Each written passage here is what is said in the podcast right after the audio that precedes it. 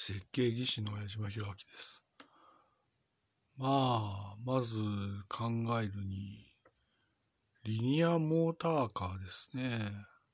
うん。まあ、リニアモーターカーがもうじきですね、開通するということになります。まあ、リニアモーターカーの、まあ、開通があるんだろうと近々です。